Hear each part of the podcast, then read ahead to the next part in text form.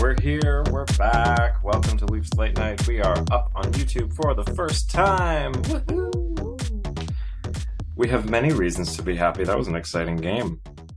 Uh, but we should do this properly. Welcome back to Leafs Late Night, your night of post game podcast hosted by Roscoe and the Fanalist tonight. Unfortunately, Sally couldn't make it, but welcome back, Steph. Thank you, Johnny. Oh, I'm still just feeling the emotion after that game. What an intense last couple of minutes. Oh my God. So happy the Leafs pulled through though. Wow. So, so happy. Uh, so we are on YouTube for the first time. If you're listening to us, obviously you can't see us, but if you're joining us on YouTube, welcome to our very, very first video podcast. Hit subscribe and you'll be able to watch every single one of these. We're going to keep this up for the rest of the season. Uh, super excited to bring more and more to this show as we keep it going. We're just learning new things and trying new things out. So, uh, excited for this. And we'll have another announcement later on that I teased last week. So with that, let's get into this game. Like this was exciting. Um, Leafs win, uh, despite until the dying minute, me thinking they were going to lose. so uh, let's let's break it down. Let's start with the first period. Uh, again, this game was blacked out in Ottawa, so I had to find a totally not illegal stream of it. Um, you know what? Before we get into the game, I want to rant about that because this is stupid, and I think this needs to change. I'm really tired of this. Yeah. I pay for Bell. I'm just going to be upfront about um, the companies because we don't, we're not affiliated with any of them. Who cares? So I pay for Bell. I've got the sports package. Uh, my girlfriend even complains that we have like 15 sports channels, and that's basically our whole guide. Um, why does it tell me that the game is on and that's what's on the channel if it's blacked out? Why is it blacked out? Like, I don't understand what their take is here. Like, if it's protecting Marcus, it's not working because I'm I'm not just gonna all of a sudden be a Sens fan. Like, if that's what they're thinking is going to be on this, like that's insane. Um, I'm going to go out of my way and give profits to the ads of a free streaming site instead of watching the ads that you guys are paying for to have on during the game. Well, not you're paying for, but the advertisers are paying for. You're getting them. Like, would you not profit more from saying that every game is broadcast to more people than less people? Like, I just, I don't get it. It doesn't make sense. It's a total ripoff. We are already struggling with this economy, so it just grinds my gears, right? We spoke about this before and oh, I feel so bad for you guys in the Ottawa area. Luckily, I'm in the Toronto area, so I don't get affected as much, but yeah, I the second I got that text from you guys, I was like, "No, I hope don't miss a part of the first period." Well, and of course, I always do because even though the game's blacked out, it doesn't tell me it's going to be because not all of them are. It's pretty random when they are. So I don't know until the game has started. Like until it's seven o'clock, I don't know that the game's blacked out because the pregame isn't. It'll just say, "All right, I'm coming up," and then it just goes blackout in effect. I'm like, okay, so now I have 30 seconds to click through four minutes of ads that I'm gonna have to. So again, I missed the first five minutes of the period. What a is so tease. It's just the biggest tease. You could just swing it right in front of your face and then, nope, oh, sorry. Ugh. So uh, I'll let you start off the first period, and I'll pick up where I know what's going on. Yeah, coming into this game, uh, we had high expectations, especially coming on. Uh, both teams were three and three uh, in the last couple of games, right? And two-time Stanley Cup champion. Stamkos returns home, so you know he's always going to want to play really well in front of his friends and family. But yeah, I have to say, the beginning of the first period, not looking great. It was more like the first six games for the Leafs where puck possession was not great. They had problems entering the zone, maintaining the puck, and even in those defensive zone face-offs, and if they won the face-off, they'd lose it again. So it it was just giving me those bad vibes right off the start, and I was like, "Oh, Johnny, I hope you're catching this because I don't want to start this podcast raging." but I felt like that was going to be the tone of the game. Yeah, the, the Leafs grinding lines were doing really well. I saw a lot that I liked out of the fourth line. Simmonds, Spezza, and Ritchie were playing fairly well, considering uh, not much expectation from that line. We we know what we're getting out of Spezza, and you know the rest of it's just you know, we'll see what happens. Simmonds might punch somebody, but uh, he was great. I mean, um, he had that steal behind the net, forced an icing. Uh, so Tampa iced the puck. Face off goes back to their end. Their, Tampa's fourth line is out. They're completely just blown out, tired. And um, Simmonds manages to steal the puck behind the net and forces another icing. Almost sets, uh, I forgot who it was up for a goal, but almost had a good one. And uh, so Tampa ices it again. And we're like, oh, good, we can get something here. First line comes out, and puck goes the other way, and Tampa scores.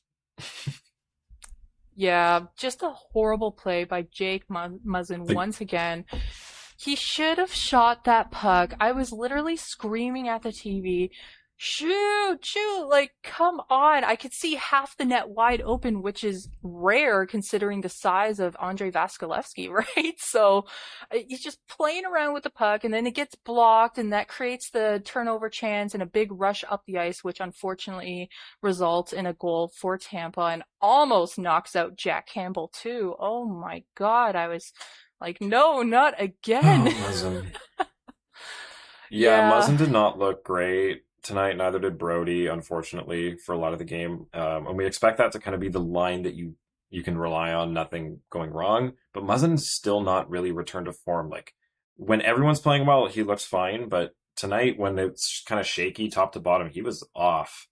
He was mm-hmm. real off. And I mean, he dove into the net on that last one. I don't know what he was going for, but he almost knocked himself out in the process. That was brutal Seriously. to watch. And honestly, and you you knew that puck went in, but at the same time, it was like, what are you thinking, man? Like, if you can't catch up the guy, don't risk hurting your goaltender at the same time. But I gotta say, when bad. the five on three power play came on for the Leafs, though, that's when I had all doubt in my mind because it was. We should back up and talk about brutal. the hit before we get into the five on three power play. okay. Sorry, I'm just having like um, these bad like PTSD thoughts no, from I, that power play, but I know, I know, it was really bad. Um, before that happened, uh, Bunting had a really good chance. Vasilevskiy playing just stands on his head, absolutely robbed him. Then, uh, as I write, Lightning's defense kind of sucks in my notes. Um, Mitch Marner gets kind of a breakaway, or at least it looked like a breakaway. And uh, Mr. Best defenseman in the world, Victor Hedman, goes for the hook ref's arm goes up. So, okay, penalty's coming. And Mikhail Sergachev just decides that he's going to steamroll his shoulder through Marner's head from the other side of the offensive zone while the ref's arm is already up. Um, now, okay, so they both get offsetting, or not offsetting, but they both get minor um, penalties, one for hooking and one for elbowing, or shoulder, whatever it was, hit to the head.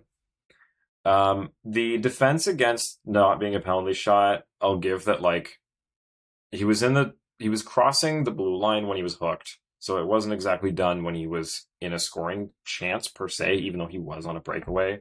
If that's what they're going to start calling penalty shots, because that's what it seemed like the last couple games, sure. Mm-hmm. Uh, Jon Cooper then argues if Marner got hit in the head, he shouldn't have been on the ice. He should have gone to concussion protocol. I actually agree with that if we're if we're gonna put our foot down on player safety, Marner took a pretty dirty shoulder to the head. Even if he shook it off and felt fine, that's that's not what concussion protocol's for. He probably should yeah. have gone off. Did uh, you considering... see his head spin? Sorry to yeah. interrupt you, Johnny. Just did you see his head spin? Like when he got hit from the side, all I saw his head go, and I was like, "Yeah, oh my god, I can hear the net cracks from here." He's gonna feel that tomorrow like or even now that the game's over, he's definitely feeling that. Um, so they keep him out on the power play that didn't do anything, like less than nothing, less than we've seen them do the entire season. It's like, okay, JT got fired up. I love to see that uh, from a guy who's generally pretty emotionless. Uh, he gets fired up defending Marner. Great.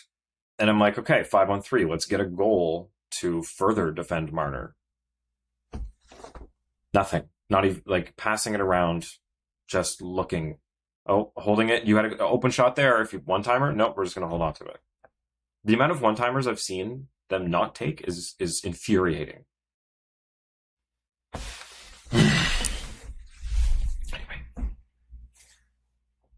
Uh, It so the drives failed me to capitalize up on yet the another power wall. play. I'm I feel like I lost my voice halfway through the game because I was just screaming at the TV, shoot the damn puck. We're not going to get any chances or put any pressure on this goalie if you don't take them whatsoever. So that 5 on 3 was just embarrassing to the point where the fans booed them off the ice to end the first period. Just absolutely brutal. You have the most expensive power play in the league playing on that first unit and you just wonder like what are you guys doing? Like i get that this is the best goalie in the world and you have you you want to sink those perfect shots in but at the same time we need those little dirty rebounds. We need the deflections. We need anything and you need to challenge the goaltender and put that weight on his shoulders. So yeah that None of that happens unless you take a shot. yeah. And Pierre Engvall was absolutely horrible again on the power play. I don't know why he was out there on the power play at all, but the puck rolls back to him. For some reason, he's holding the blue line. I don't know how this series of events put him there, but he fans on it and it skips over his stick and clears the uh, Tampa zone, and they get a change, and that's pretty much the end of the power play. It's like, what? Oh, why are you here? I'd I know. literally rather Ilya Mikheyev on that third line at this point. Like, yeah with the five on I'm three glad they power moved play Kerfoot. Uh, Sorry, I'm glad they moved Kerfoot up off of that line, but Engvall, no matter where they put him on this team, I, I cannot watch him play. I'm sorry.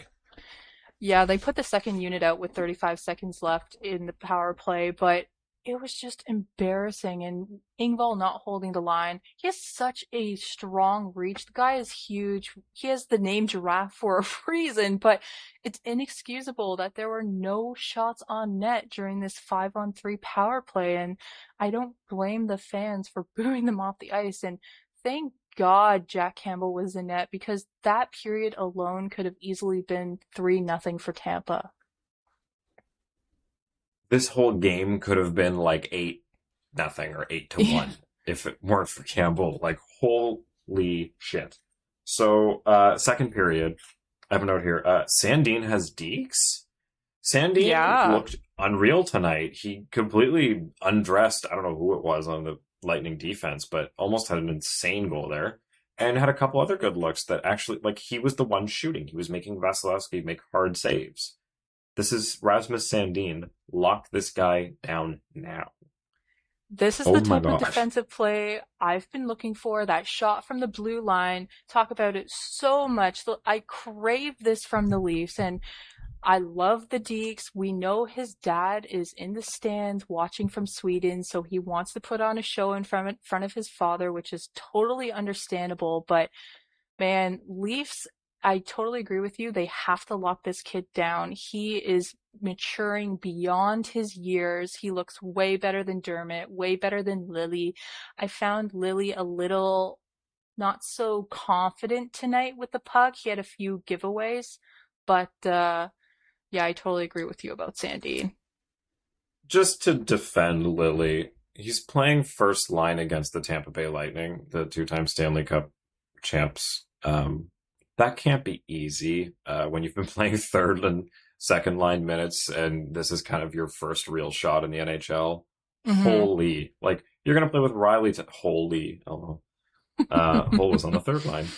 Um, but you're gonna play with Rielly tonight against uh, Stamkos and Point and company. It's like great. Sounds like a blast. For sure. Yeah, the assignment is definitely not easy, to say the least, especially at a game coming against Tampa, right? We're both itching for that fourth win in a row, so the stakes were pretty high, but so happy that the Leafs got the two points against a division rival, well, new division rival, of course, for this year, but if we're talking about the second period, I gotta say that fourth line was looking real good, and I have a I positive. wrote the same thing. Yes, and I finally have a few positive notes about Ritchie, especially after he Thank set up uh, Simmonds and then Spezza on two great opportunities. I was like, yes, yes, finally, Ritchie. He's found his groove. He's found. This is what I mean. They all got to find their spot. That one's finally clicked. That line, I like it. Don't change anything. Just move Spezza up whenever you need to, like on PP one. Please. Yeah, exactly. But too bad uh, for the Spezza chance. He whiffed on a bouncing puck. Uh, that would have been a really solid chance against uh, Vasi there, especially with the puck bouncing like that. But hey, I'm so glad that they had their opportunity. And Ritchie has been averaging less than 11 minutes per game for the last uh, four games. So I guess he doesn't have the opportunity to do as much, but you just got to make the most out of every single shift. Like, know what role you play on the team and just utilize your strengths the best that you can. Yeah, I think he has. His strengths are his size, and go for it. Honestly, no one's stopping you. Nobody on this team is going to tell you don't throw that body around. Yeah. Um, so this game, I mean, barring the first period, I think they all got their asses kicked in by Keefe in uh, intermission. But second and third period, they looked a lot better, like comparatively to against Carolina, say another team of this caliber. They looked a lot better in the second and third period. They, you know, I have a text from my dad, uh, win or lose. I mean, this is they're playing like a playoff team, and I, I agree. Uh, luckily, we'll skip over to the third period. Um, third period was just chance after chance both ways. Yeah. Um, I uh, from what I caught of it, it was uh, unfortunately it was on the phone for part of the third period, but I was still watching. Got uh, Tampa goes one way, Leafs go the other way. Tampa goes one way, Leafs go the other way. Um, Jack, Jack, Jack, Jack, Jack. Oh, so it should be six nothing right now. Cool. Yeah, the Cool. Leafs, both the Leafs and the Lightning kind of lost their defensive play in the third period. They were just scrambling. Whoever can get the puck first, just do what you can and throw it at any angle. And that's good for the Leafs, right? Because there wasn't a lot of pressure on Vasilevskiy, but you have to remember you can't give the puck away that easily because that just creates that two on one, three on two rush chance down the other end, which thank God for Jack Campbell, right? Honestly, Ely, yeah. I'll say it every single episode if I have to. This guy is definitely on the running for the trophy this year. Like, come on. His numbers are amazing. Love it. Yeah, it's funny. His numbers almost get uh, shadowed by the couple games that the Leafs blew without him, but uh, his numbers are really good still. Like even the game, it was the Pittsburgh game, right, where he came in at the end. He still only let. I don't think he let anything in. Um, Mhm. was- or maybe two, or no, there, it wasn't the Pittsburgh game because that was when it was Mrazek and Hutchinson, right? Or Hutchinson and, and Hutchison. anyway. I'm trying to remember what game it was, but there was one where Jack came in to relieve Mrazek. Uh, it was after he got hurt in that game. The first game Um, yeah, with him in, and yeah. the first game that Mrazek played, and he uh, shut the door down. I like that one for fantasy. Uh, so Yeah. with the backs and forths, uh, Keefe decides to pull the goalie, and the Leafs actually, with an extra man for once this entire season, finally, JT the Capitano with 41 seconds left puts one in. Oh, I screamed. It was great. I woke up my neighbors for sure. Me too, honestly. I screamed so loud. I'm surprised someone didn't come out of the other room running like, what happened? But they, oh, I was just so glad the Leafs capitalized on this power play type situation and didn't have to result in a uh, empty net goal from Tampa. I was so Yeah. happy, especially with 41 seconds left. That building was just on the on their feet, going nuts. Leafs Nation deserves this win, especially against the reigning Stanley Cup champions and especially Feels for good. Jack Campbell. Jack Campbell versus Andre Vasilevskiy. That Come this is on. yeah, this is why on one of my fantasy teams, I those are my two goaltenders. So it was just a, a complete showdown with the two goaltenders. Hey, I guess you can't ask for anything worse than or better than a two-one game. Yeah, Um, uh, from owning both of them. Yeah, exactly. Uh, shots were pretty win. high both ends too. So Yeah. uh, we go into overtime, and uh, some weird penalties happen. You want to take that? Yeah, Tavares with a nice chance draws a penalty going at the net. Hedman with the hook on the gloves. So glad the league is enforcing something, right? Because I got a little scared at the end of the third there with Bunting with the roughing call, and then it resulted on a four on four. So I was like, whew, Leafs have a chance, finally. But in the OT, yeah, good on Tavares, just driving that net. That's what we need instead of being too fancy with the puck. So it just set it up perfectly for. Uh, I think I believe the Leafs had six uh, scoring opportunities, and Vasi was just amazing. Shut the door down every Unreal. time. But Willie Styles with the snake, Woo, love I it. have. Oh, you can't see it because my camera's too small on here. But I have a little Willy action figure up here. Love him, and it's so old that he is still number twenty-nine on it. Oh, Yeah, I had to uh. Take a jersey in to get that changed. Thankfully, didn't have to pay for it. Thank you, Willie. Oh, nice! You got a Nylander jersey. Hmm. Yeah. I might buy a But, Rielly uh, one now that he's locked down. Hey, you might as well, right? He's not going Yeah. anywhere, so. right? Finally, no. So yeah, Leafs pull it out. Like they they deserve that one. They played like they deserved it. I, it was good. It was an exciting game. It wasn't like a high scoring exciting game. It was like these are evenly matched teams and they are edging them out, and that's what you want to see.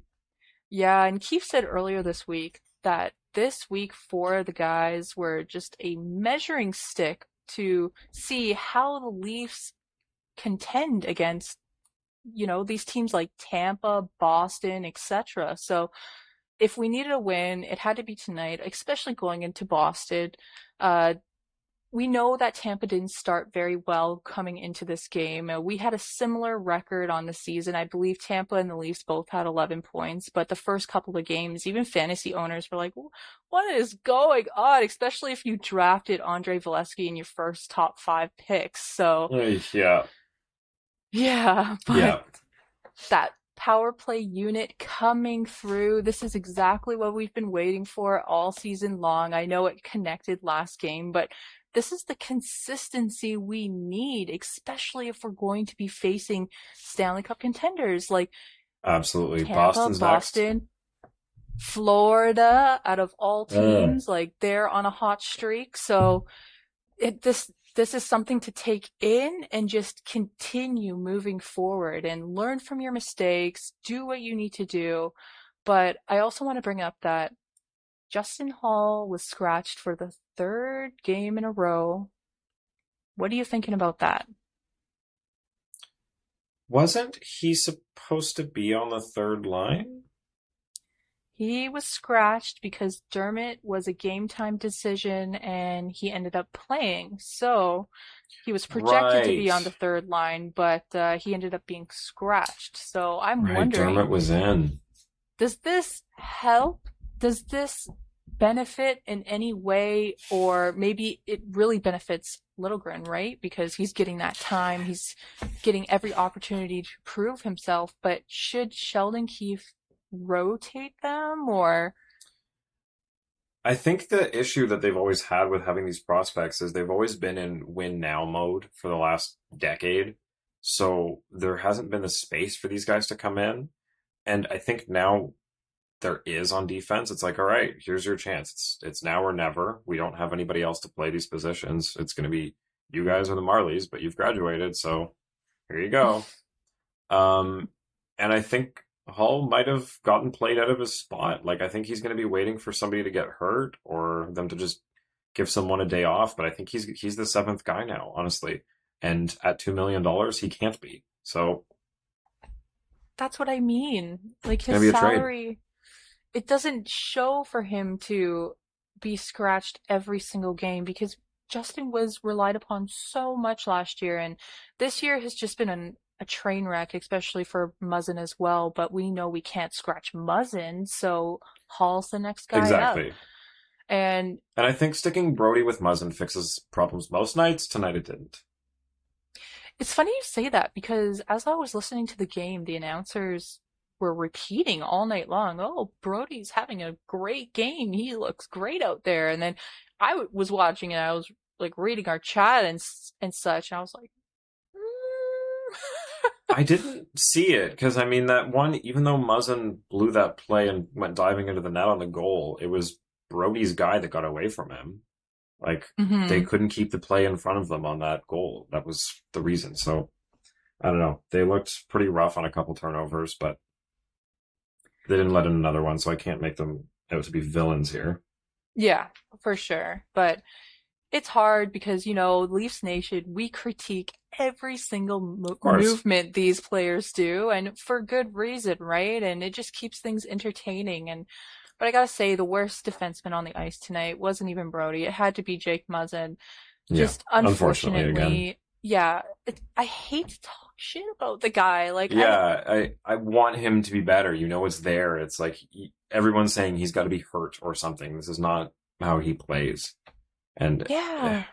it's hard to say because he's been driving the net and he almost had a couple of goals, but it's like it, something's shaking him because he, he has looks and then it's he holds on to it. It's like, why didn't you shoot that? You had a wide open net. Like, all you need to do is just quick wrist shot at the net. Even if it results in a rebound, then let it result in a rebound and get those second and third chances, especially if you see a guy in front of the net. So, and when you play a guy like Andre Vasilevskiy, you just need to throw every single puck possible at the net without Everything.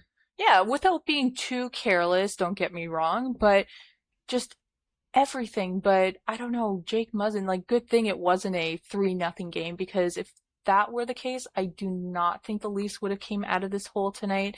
Good thing, uh, Jack Campbell only made it one nothing up until the end of the third, but, uh, yeah, big win. Very Big one. emotional. I'm just so relieved, so happy for this power play.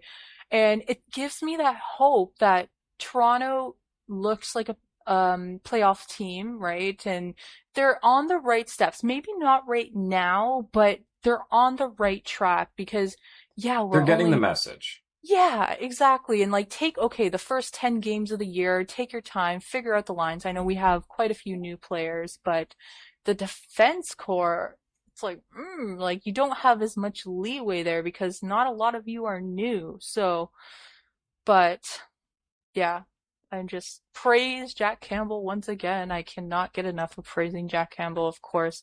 And I saw a tweet tonight actually, um, questioning the Leafs Nation saying, uh, do you think Freddie would have made those saves if he were in net tonight? Mm, under that pressure, no. Because Yeah. we know how he plays and when he plays well, and those situations are not when he plays well. That's why Yeah. there's that switch there. It doesn't matter what the numbers say. It's it's very contextual with the Leafs, and for a team that tends to lose the same way a lot, you need somebody that doesn't also lose the same way. Yeah. I think that's the key to Jack Campbell with the Leafs. Yeah, I was glad he wasn't too emotional and just being hard on himself tonight. He just, he was a brick wall and, ah, love it. Love it. Love Tavares for standing up, uh, during that first intermission break for Marner as well and just telling it like it is and letting the guys know like that was a dirty play. I won't be surprised if the league reviews that hit, honestly. Oh yeah, I think that's a suspension. I think that's like two games, probably two or three. Yeah, like, oh my God. But thank God Marner is okay and he's not concussed. He was right on the ice right away. So, but yeah, like I said earlier, that neck movement just scared me. Every time these guys get hit, I'm scared, right? Because we, uh, I know we have the depth. I know we have the guys that are ready to come up and ready to play. But at the same time, like, if we lost Campbell, if we lost Oh, I lost you. those shoes cannot be filled. So we have to be careful. Uh oh. All right, we're back here. Sorry, just dealing with some technical issues as we try for the very first time to get this up on YouTube for you guys. So bear with us. We'll get this worked out. I promise. Uh, so as we talk about Jack Campbell, uh, just moving on from the game recap. Since Morgan Rielly has signed his contract, all eyes have shifted to how do we re-sign Jack Campbell? And when asked about it, he seemed very optimistic about staying. Said he wants to stick around in Toronto and loves it here. So, hey, I, if he wants to stay, it sounds like he's going to take the maybe the best deal the Leafs can offer. Is the, I, I guess the best way to put it. We only hope, right? Because with the upcoming coming signings of Liljegren, Sandin, Jack Campbell, and possibly Pierre Engvall, there's not a lot of cap Please don't re-sign Pierre. Engvall. but uh, yeah, it's going to be difficult, and we know that Jack Campbell deserves that big money payday because I think I read in an article from his 10 years in the league, he's only made approximately $4 million point six. Yep, is his career earnings.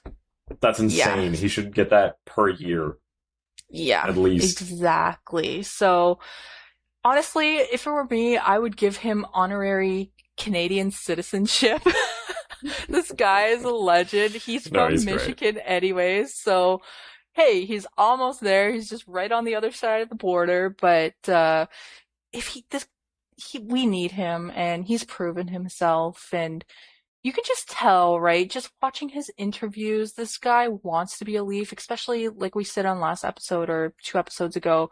He plays with elite superstars. They have a chance. They have a strong cup run ahead of them, hopefully. So why not stay? And if that Yeah. means taking a discount, hey, play for the winning team.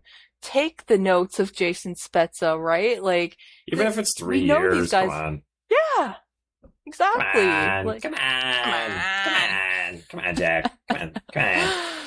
Uh, so. I have to apologize for my worst take of the season. Um, we didn't touch on this last episode. My uh, Calder Trophy prediction and 30 goal scorer prediction, Cole Caufield, was uh, set down to the AHL by the Montreal Yeah. Canadiens. To be fair, sent down because the Canadians are absolutely shit. And why keep a star prospect on a shit team that can't win? It's like if the Leafs were in this situation and Nick Robertson was on the team, I would say get him the hell off this team and send him back to the Marlies too.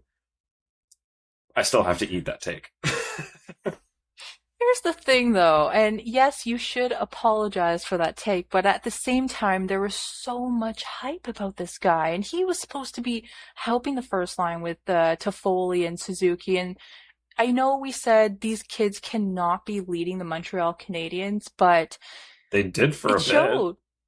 It did, they did, but at the same time, they played Canadian division and like things were different back then. But And they have Montreal, Philip we all know, yeah, but they're on a horrible start, right? And w- with with Caufield in the lineup, they only won two out of ten games. The guy only had one assist, and that dates back to October 23rd. Hey, And with with Caufield being out of the lineup, Oh, I know. Suzuki had three points that night. So what happened? Are- Seriously, like are Justin Holl and Cole Caufield just bad luck charms for their teams? Because uh, sorry, but since they both left, uh, both their teams have done immensely better. I thought leprechauns were supposed to bring luck to teams, okay? Like Oh. Cole Caufield, like this kid, like we said before, he's so used to winning, he's so used to getting his way, but he had a hard, rude awakening coming to the Montreal Canadiens, and you can tell he was pissed because the second he got sent down, he took all of that Canadians info off his social media. Yeah, that was so hilarious. Like a page out of Carolina's Wow. book and just troll Montreal on Twitter. yeah. It's like, okay, man, like you're gonna come back soon, but you don't have to have a social media hissy fit about it. Like, it's okay to be a two-way player. You're literally in your first year of the NHL, your first full season. So, They're no longer Facebook Relax. official. yeah, seriously, literally just like, nope, we're no longer dating. I'm off of this and bye-bye. Just Have, ghosted them. hopefully. Yeah, he literally ghosted them. Mark them. Just leaves him on red. But we saw it coming because his last game he played on Halloween. He only played 11 minutes that game. Oy. So we knew something was up. And unfortunately, you know, Marc Bergevin's willing to do anything and everything. And the coach was backing him up with his decisions. So yeah, he got sent down and the team has, mm, the top line has been scoring now and that power play has been scoring, even though I think they lost tonight 5-2 to the New York Islanders or whatever it was. But Suzuki again with a couple points on the night. Yeah. So what is the common denominator here? They don't know what they're doing, and they just kind of threw some people in and hoped it worked, and they're adjusting on the fly. That's what it seems like. Uh, we're gonna have to take a quick break here, but when we come back, Sabres made a trade this morning. Ooh. Alrighty, we're back, we're back. And uh so a trade happened this morning. I woke up to notifications that Jack Eichel was traded to my absolute shock.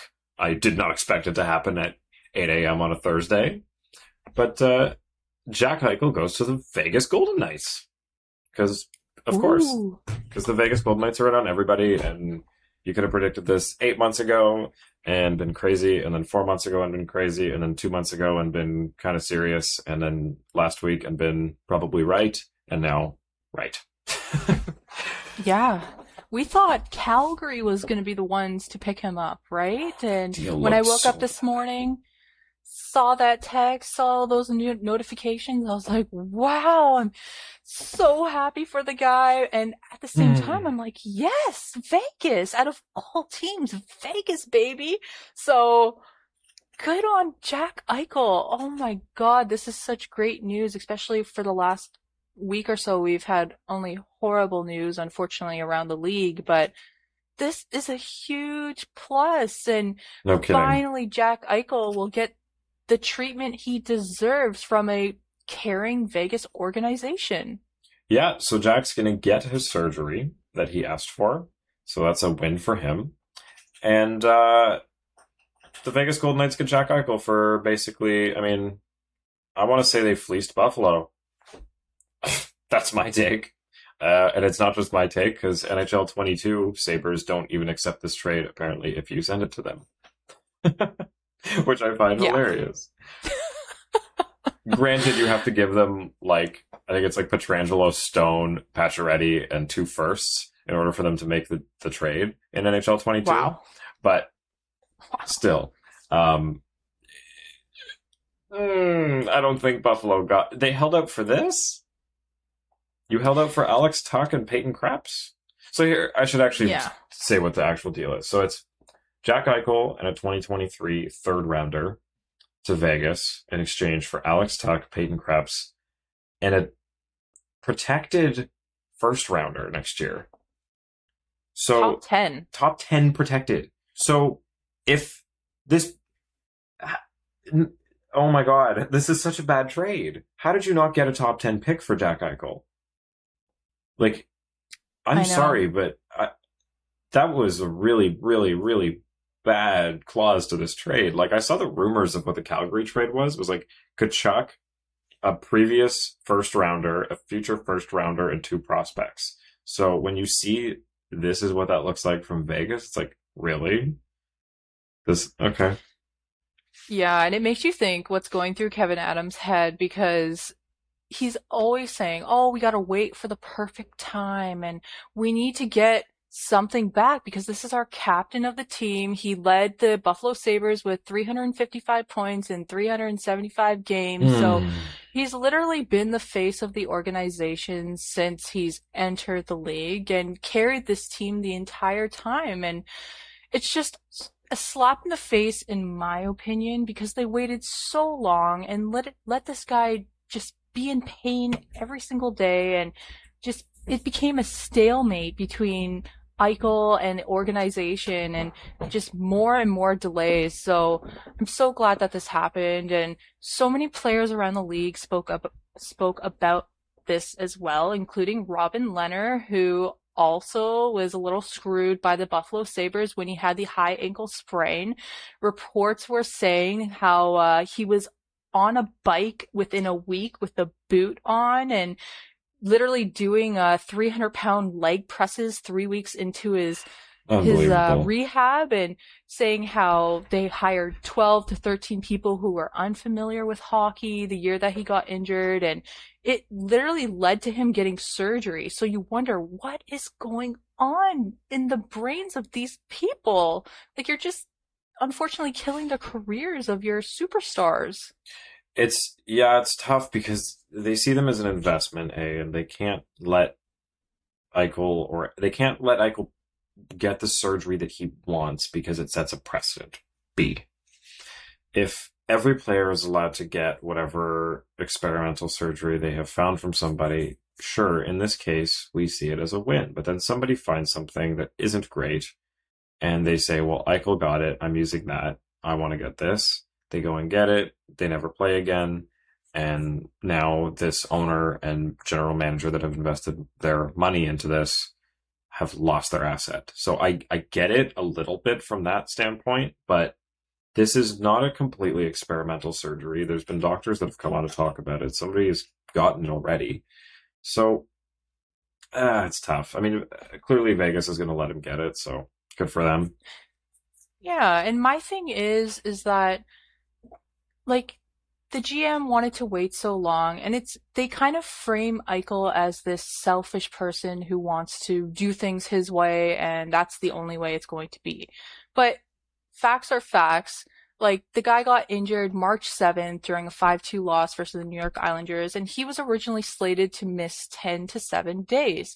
Then the delay started, and then Eichel went out of his own way by seeing another doctor on the sidelines to see how severe this injury was because things weren't moving forward.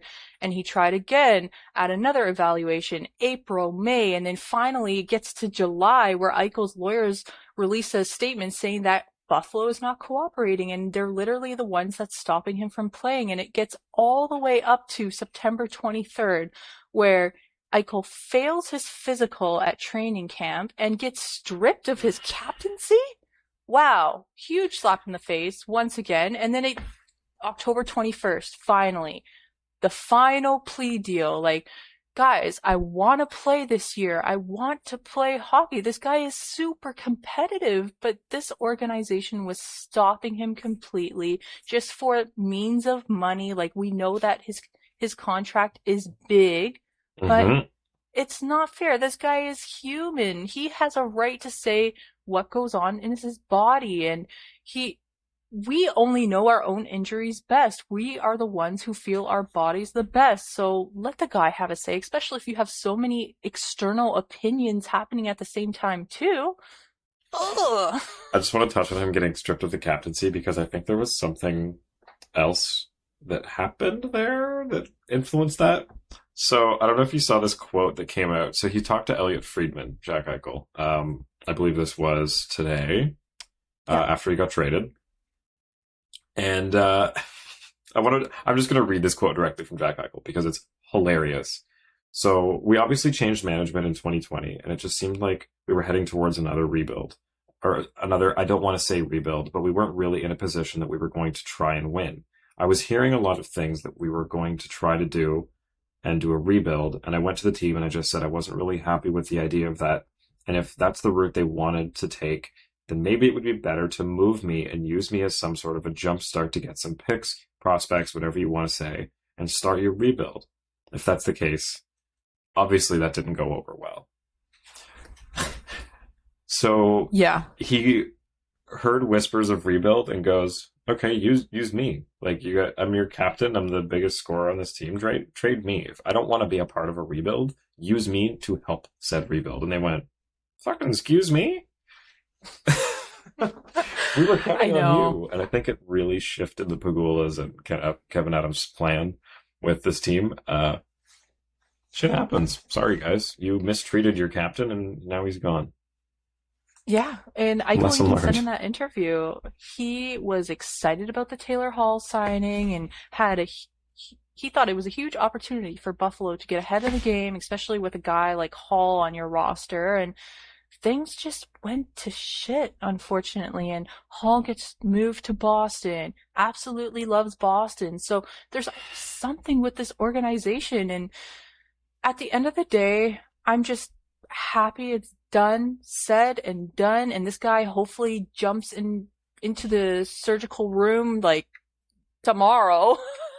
Yeah, he's gonna And- be freaking Jack and the Beanstalk with his new golden helmet, and oh, it's gonna be great over there. I can't wait to see it. Another interesting point too is that um, you know how they usually say, "Oh, thank you, uh, Buffalo for Right. my time," blah blah blah. Nope, this guy comes right out of the gate, photoshops his head into a uh, Vegas Golden Knights jersey uniform, and he's just like, "Vegas, baby, Vegas!" And I'm like, "Yes, he's literally Yeah. going from Dave and Buster's to a real casino environment. Like he's moving on up, finally playing for a contender, and hopefully showing his worth. And all we can hope now is that he will be the Jack Eichel that he once was and a top 10 player in the league. Unfortunately, we don't know what's going to happen after surgery, and it can be between three and five months between his return. So, It's not bad. I mean, early side they get him back in February, so he could even be at the Olympics at that rate. Yeah, imagine, right? Like, there's so many possibilities, but the excitement is not over yet because we do know that with all of these players in the roster, uh, that are on long-term injured reserve, injured reserve, when they come back, they are close to six million over the cap. So we know Vegas is going to make some moves soon. They're gonna spend some money because that's what Vegas is good at: is spending money and then somehow still having more money to spend. I don't get Yeah. it, man. I don't get it. Yeah, definitely. But now we have that top line. Uh, Vegas finally has a number one center. They've been missing this for so long. Like Chandler Stephenson has been there, but we know he's not a number one center, uh, center, right? So we have Max Pacioretty, Jack Eichel, Mark Stone. Next year, fantasy owners are going to be all over that. It's Uh, going to be lit. It's hard to tell who's gonna get the points, right? Like, I mean, if it's gonna be spread out or what, but well, can't wait for that. They're gonna be a fun team to watch. I'm, I'm so glad they're in the West and we don't have to play them. if they weren't fun to watch already, right? Like Yeah, Vegas right. has already been headlining since they've entered the league and it's always just something new with Vegas and I personally believe this is the right organization Jack Eichel needs to enter and it's a fresh start, fresh slate, new organization. Everyone who comes to Vegas absolutely loves it. So and gets have been- promptly shipped out. yeah, exactly, right? And let's say he did go to Calgary, like we know it's kind of weird and we want him somewhere that he will be completely happy. So I, I, think, it Vegas works. is a good place for him. Calgary's, I mean, he would be, that team would be dangerous, but I think if you're looking for a change of scenery, the culture and just the emotion around that Vegas team right now, like that's gotta be such a blast to go down there. And like, come on, you're in Vegas. How fun is that? Yeah, exactly. Vegas, it, baby. Like, whew. Unfortunately, they're not doing very well right now, but Eh, injuries, mark my be fine. words. Yeah, by time January comes around, they're gonna pull a Tampa who started horribly uh, a couple seasons ago and come back and make it to the semifinals at least. Or St. Louis, who was like in last at the trade deadline and then won the cup. Yeah, or Montreal, right? Like coming Yeah, back, huge comeback, going to to the, the finals. finals. Yeah. So, uh, so happy for him. So, uh, do you want to play a dartboard? Yeah. We got a bit of time. So, we have a fun game. This is the dartboard presented by Darty Broder at Darty Broder on Instagram and Twitter. He's our little hockey meme buddy who has sent us some fun takes to break down and uh, throw at the dartboard to see how they score. So, Yes. just to clarify the rules, we're going to go one dart. If it's a bullseye take, it's a bullseye. And if it's a miss, then it's like a one or it misses the board completely. So, first take up Ottawa finishes higher in the standings than Montreal. This is tricky because Ottawa is doing well, but besides the fact that their goaltending is shit and they're just relying on Unless they're against the Leafs. Yeah, exactly right. The Ottawa curse, but there's thought that Price, when he returns, things will turn around, and if the gold goaltending holds up, there's a chance for Ottawa. But I don't know. There's something inside me telling me that the Sens have a great chance of excelling, especially now they have Zub on the first pairing with Thomas Chabot, and that's been working out amazingly. This guy, this Russian kid coming up into the league last year and just proving himself right off the bat. I'm gonna hit a 11 on the board. Just I know. over the middle. Yeah, going with an 11. Just slightly trending towards Ottawa. Okay, okay. I I'm gonna go like a little higher, but the same idea. I'm gonna go with like a 16 because just like Whoa. because I think Ottawa is trending upwards while Montreal has been trending downwards. Like the amount of subtractions they've made over the off season and the performance of some of the players we expected more from this year, or the injuries they've had. I think it's a sign that, you know, this this year might not be the year to go for it. I think it might be a reset. Let's take a breather. Let's see what we have. Let's see how Suzuki develops and how Caufield does down the AHL and etc. Whereas Ottawa has just come out of that. This was, you know, their era, as Eugene Melnyk called it a couple years ago, where they were going to spend to the cap and go for it. It's coming up. And I think this is that team that's going to, over the next two, three years, really going to go for it. And uh, we've seen some great development out of them. And like I said, I think they're trending up and Montreal's trending down, especially with Shea Weber now pretty much retired uh, unofficially. So we'll see. Yeah, I totally agree with you. And part of me hopes Ottawa does well because they're such a young team and that top line alone, like Drake Batherson, Josh Norris, just killing it night in and Mhm. night out and always on the score sheet and even fantasy relevant, right? So I've got Batherson that is- on my fantasy team and he's been great. And that's, Yeah. you know, not a name that you expect to be getting points from. it's always a good sign when you want to pick up these guys on your fantasy team. So, hey, I wouldn't shoot a 16, but that's why I'm like on the edge with the 11 because I have a feeling as well that Montreal is just going to turn it around eventually and just come out of their slump. If it is a slump, who knows, right? But Ottawa just lost take. five to one to Vegas, by the way, and Batherson still got an assist. there you go. Only minus one too. Wow. Um, yeah, I'm getting slammed in goals this week. By the way, I'm down ten to four. Uh, so our second take we'll go for the Florida Panthers are going to win the President's Trophy. You know, I am I'm gonna hit the bull on this, not the bull's eye, but I'm gonna hit the outer ring bull because Ooh. I have a huge belief that Florida is going to be on top all season long alongside Carolina. They are doing amazing, and the key to that success right now is Bobrovsky, right? And After who would have thought? huge tr- Yeah, he was supposed to be amazing after the trade, and then he just went downhill to the point where Spencer Knight was in the talks of being the number one goaltender for the team, and And Bobrovsky makes guy- ten million dollars. and we're, everyone said, "Oh, worst trade, worst trade." Oh my god.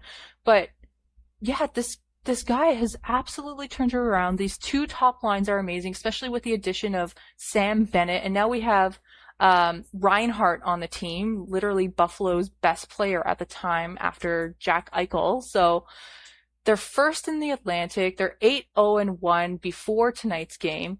The Leafs have a lot on their hands. Don't get me wrong. I know there's Tampa, there's Boston, but Florida should be one of the biggest, if not competitors for the Leafs. The good news though is that they don't play them until March 27th, if you believe it or not, even though it's the same division. I don't know how that worked out in the schedule, but Weird. Um, yeah. So Bobrovsky came in tonight against Washington. They were uh, getting lit up. He stopped all 13 shots after relieving uh, Spencer Knight. And uh, that puts him at, over his last one, two, three, four, five, six appearances, an average of like 1.3 goals against. There you like, go. Get the hell out of here. He's rocking like a 960 save percentage. Like, get don't know. out of here. what happened in the summer. I don't know if he read everything online and just decided, okay, I gotta work for this salary now. And the team in front, they're absolutely elite. So there's no excuse for this team. They have Ekblad back from injury. This, honestly, perfect team to stack in fantasy as well. So I can definitely see them going all the way. I'm sorry, they have 41 goals for. They're leading the league in goals for. That's, That's what I mean. Yep. Wow. Wow. Uh, so the last one, I mean, we really already covered this, but let's give it a number. Buffalo Well, what's your take, Johnny? Oh yeah, I guess I gotta give one. Uh, Panthers gonna win the President's Trophy. Uh, I'm gonna give it like an 18, just because still Carolina is like right behind them, and they've played one last game and are undefeated, whereas Panthers have now lost one in overtime to Carolina. so, you know, I think it's gonna be a it's gonna be a battle, but I, I wouldn't count them out at, by any means. That's Uh, fair. Buffalo Sabres Yeah, won this trade. Hmm. Hmm. You never win a trade when you lose your star. Let's just put that down first. Even though he's injured, you do not win trades by doing that. But the plus side is that they did pick up Alex Tuch, who is a hometown boy. He's from upstate New York, and he's probably the only person in the league to actually admit that he is proud to put on a Buffalo Sabres jersey. So, Sure, on paper and in an interview. Yeah. And this young core, like with the Buffalo Sabres, they have nine first round picks aged 22 and under in the organization. They have three first round picks in 2022 and Oh, three God. second ra- rounders in 2023. So we know that this team is going to be literally 22 and under besides Craig Anderson, surprisingly, who is holding down the fort in net. Like we've, we would never expect to say that, right? but, uh, yeah, Buffalo Sabres winning, winning this trade. The Sabres Uh, have such a stupid abundance of draft picks right now and $15 million of cap space. Are you kidding me? yeah, yeah. Maybe if, I don't know, it's, it's hard to say. I'm gonna shoot a four at the board only because of the picks they got in return, the, um, acquisition of Alex Tuch, Krebs, and everything that comes with that. But I can see the Sabres team going pretty far in the next three years after these guys get out of their entry level contracts.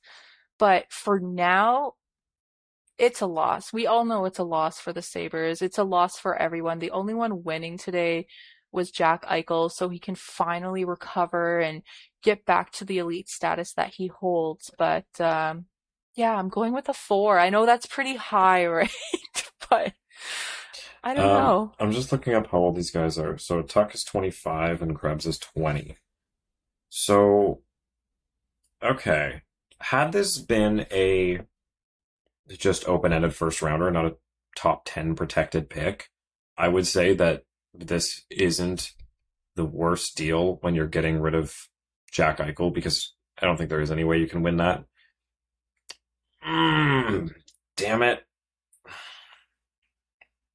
This is hard because I don't think it's an awful trade, but I think they lost pretty badly. I think there had to be something better they could have gotten from Calgary.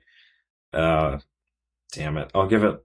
Uh, honestly, I'm I'm throwing a one at this. I think they got Yeah. something, but I think this was very heavily tipped one way. This trade. Yeah, it's a huge opportunities opportunity for these young guys, but Krebs got immediately sent down to the NH or the AHL today. Really? It's not like he's yeah, he's not even like he's uh joining the main roster. So Maybe they they're want to give him him some time. Maybe, right? because they made another trade right after, didn't they? Or no, Buffalo made another trade right Uh, after. Yeah. Yeah. But uh, I can definitely see them in the market uh, yeah, Buffalo.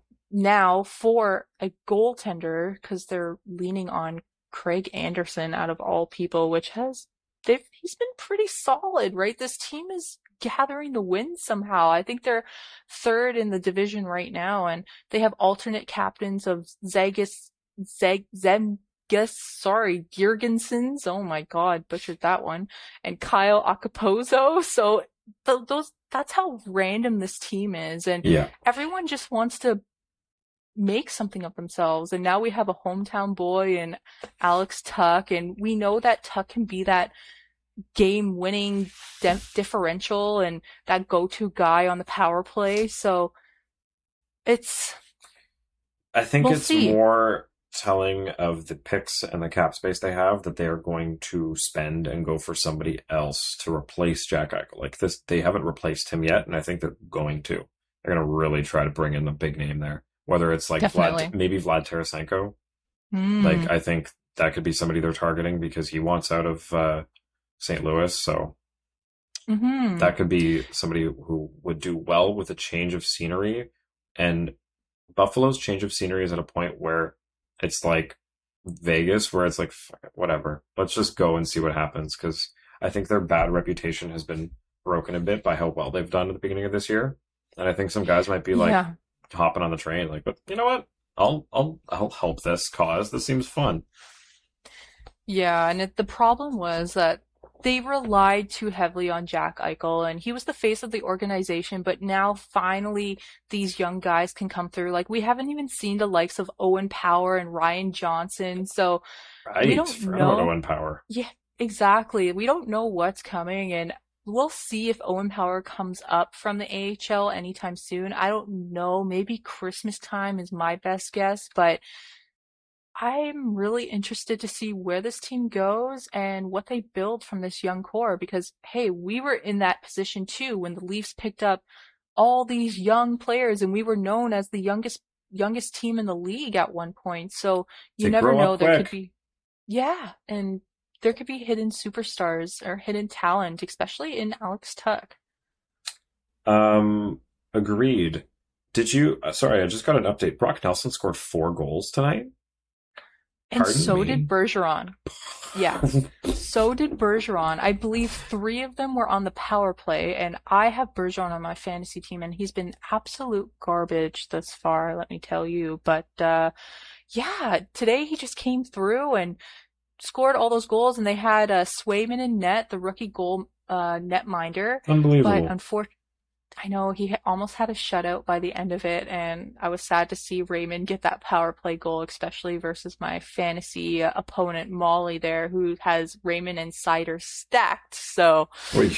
yeah, uh, Bergeron though, yeah, four goals, amazing, and Brock Nelson out of all people, right? Like right? Pulling a uh, a Zibanejad out of his ass. So uh, with that, we'll wrap up Dartboard. Thank you for playing, Steph. Remember uh, to follow at Darty Broder over on Instagram and Twitter for all your greasy hockey memes. So with that, we should wrap this up with our uh, our announcement, shouldn't we? yes, I think it's time. Okay, so how do I start this? So we kind of didn't have much of a plan when we started this podcast. It was the day of the first game. We decided we were going to launch this. So some things have happened as we come up with new ideas, and one of those has been how to uh, how to pay for doing this podcast because. I mean, we would we would gladly continue doing this uh, out of our own pockets, but um, it would be nice to not be uh, burning money to keep talking about the Leafs. So uh, we are attempting to start bringing in some different ads, but in the meantime, we have an idea, and uh, this will be totally dependent on the reception from all of you. But we want to launch a Patreon, which would have three different levels. Uh, the first of which, at $5 a month, would make you a sponsor of the music in all of our episodes uh, because we have to pay for a music license to use all of that. So this would be uh, everybody that is part of that DJ um, tier, as we're calling it, would get a shout out at the uh, either the intro, the middle break, or the outro um, with the music. The second tier, and this is where it gets fun, of producer, you would get to sponsor one of our segments. So this is either having one just named after you. You can submit a name for one. You can submit an entire segment if you have a good idea. Uh, but basically, one segment every week. Uh, we'll say I have capped it at four, so it would be one per week for those four people. You get to basically run a segment as I do. And our third one at 20 a month gives you the ability to phone in live to our show. So with our uh, our software here, we have the ability to have people call in live, and you can ask your question and join the discussion. You can talk to us, and uh, this would be available for most episodes. Uh, you can join in on the show and be part of it, and you'll be on our posted podcast. Now, I have to say a little disclaimer. Uh, if anything is inappropriate, I do edit these before they go up. So um, I get that you are paying for something, but if you abuse that, I will edit you out. So just have to throw that disclaimer in there. I'm not going to post your dumb, uh, offensive things. Yes. So the side to that is our top two tiers. We want to add something very fun. So once a month, starting next month, uh, because I will have the time to do it, um, we're going to do a community show. So what that will be is I'm going to post a link to our studio here. Um, and everybody will be able to join who is a second or third tier member. And we're going to have a big Leafs Twitter hosted discussion about whatever is going on with the Leafs and everything up until that point and everything moving forward. Uh, we'll just we'll have some different topics prepared and uh, maybe I'll prep a game or something that we can all play uh, and try and win points, maybe some Leafs trivia. But that is something that we will get into once a month, and that'll be for all of the second and third tier members. Uh, if I'm forgetting anything else, everybody who is of any of the tiers will have your questions sent to us prioritized. So if we start getting a bunch of questions, we'll make sure we get to yours if you are one of our Patreon members. So you get a shout out every episode, no matter which tier you are. Uh, the perks just keep going up. So let us know what you think of this. We have everything set up to go. I um, I think it would be really fun, but uh, this kind of depends on interaction and engagement from you guys. So let us know what you think. Um, if you have anything that you would like to receive in exchange for uh, helping support the show, then let us know, and we can we can try to work that in as well. But uh, that's the plan. Yeah, I'm so excited about this, Johnny, when you brought it up, and like like you said, this was this was an idea created on a whim from a couple of Leafs fans who have real raw emotion and we just want to come together and discuss with you guys and even when I joined the Twitter community it just it's an it's amazing how much passion there is and win or lose we all have the right mindset and I'm so fortunate to be a part of this podcast. And I just want to thank everyone out there who's listening and who has t- tuned in, downloaded our episodes and big shout out. Thank you to Johnny and, and Southey for doing this. Uh, without you guys, it wouldn't happen. So thanks again. And I'm really looking forward to the future and what this holds and to share our emotion and opinions with you guys, just coming from a non sponsored, you know, corporate point of view. We're just regular people. So yeah, this is, this is great news. Yeah. And, and thank you for joining this crazy uh, journey with me. It was, uh, I kind of roped you in with, yeah, we'll do one episode and see how it goes. And here we are on episode 11. So, um, that's another thing. Steph brings up a good point. By not being supported by ads, we have much more freedom um, in what we are allowed to say and talk about, and we will not be limited by whatever sponsors we get. Now, I know some of them aren't very limiting, but you never know what could happen. I know it, it tends to influence a lot of sports media, so we want to stay as free and uncensored as possible. So, uh, if this is something that you guys want, let us know and sign up on our Patreon, and we will post that wherever uh, you guys can get it. It'll be up on our Twitter. Uh, we'll link it on our YouTube. Um, I don't know where else we are, but it'll be there. it'll be there. It'll be there. As long as you're there. Right. So uh, it's getting late. With that, we should sign off for the night. Thank you so much again. Uh, we are on YouTube, so subscribe if you like what we're doing here. Uh, head over to our Patreon if you really like what we're doing here. Find us audio on Spotify and all the good podcast apps. Yes. Finally, you guys get to see our faces and we're out of our onesies and our pajamas, so get to see that real reaction and yeah, just very nice to be available everywhere. So, thanks again. Thank you guys. Have a good night. Good night.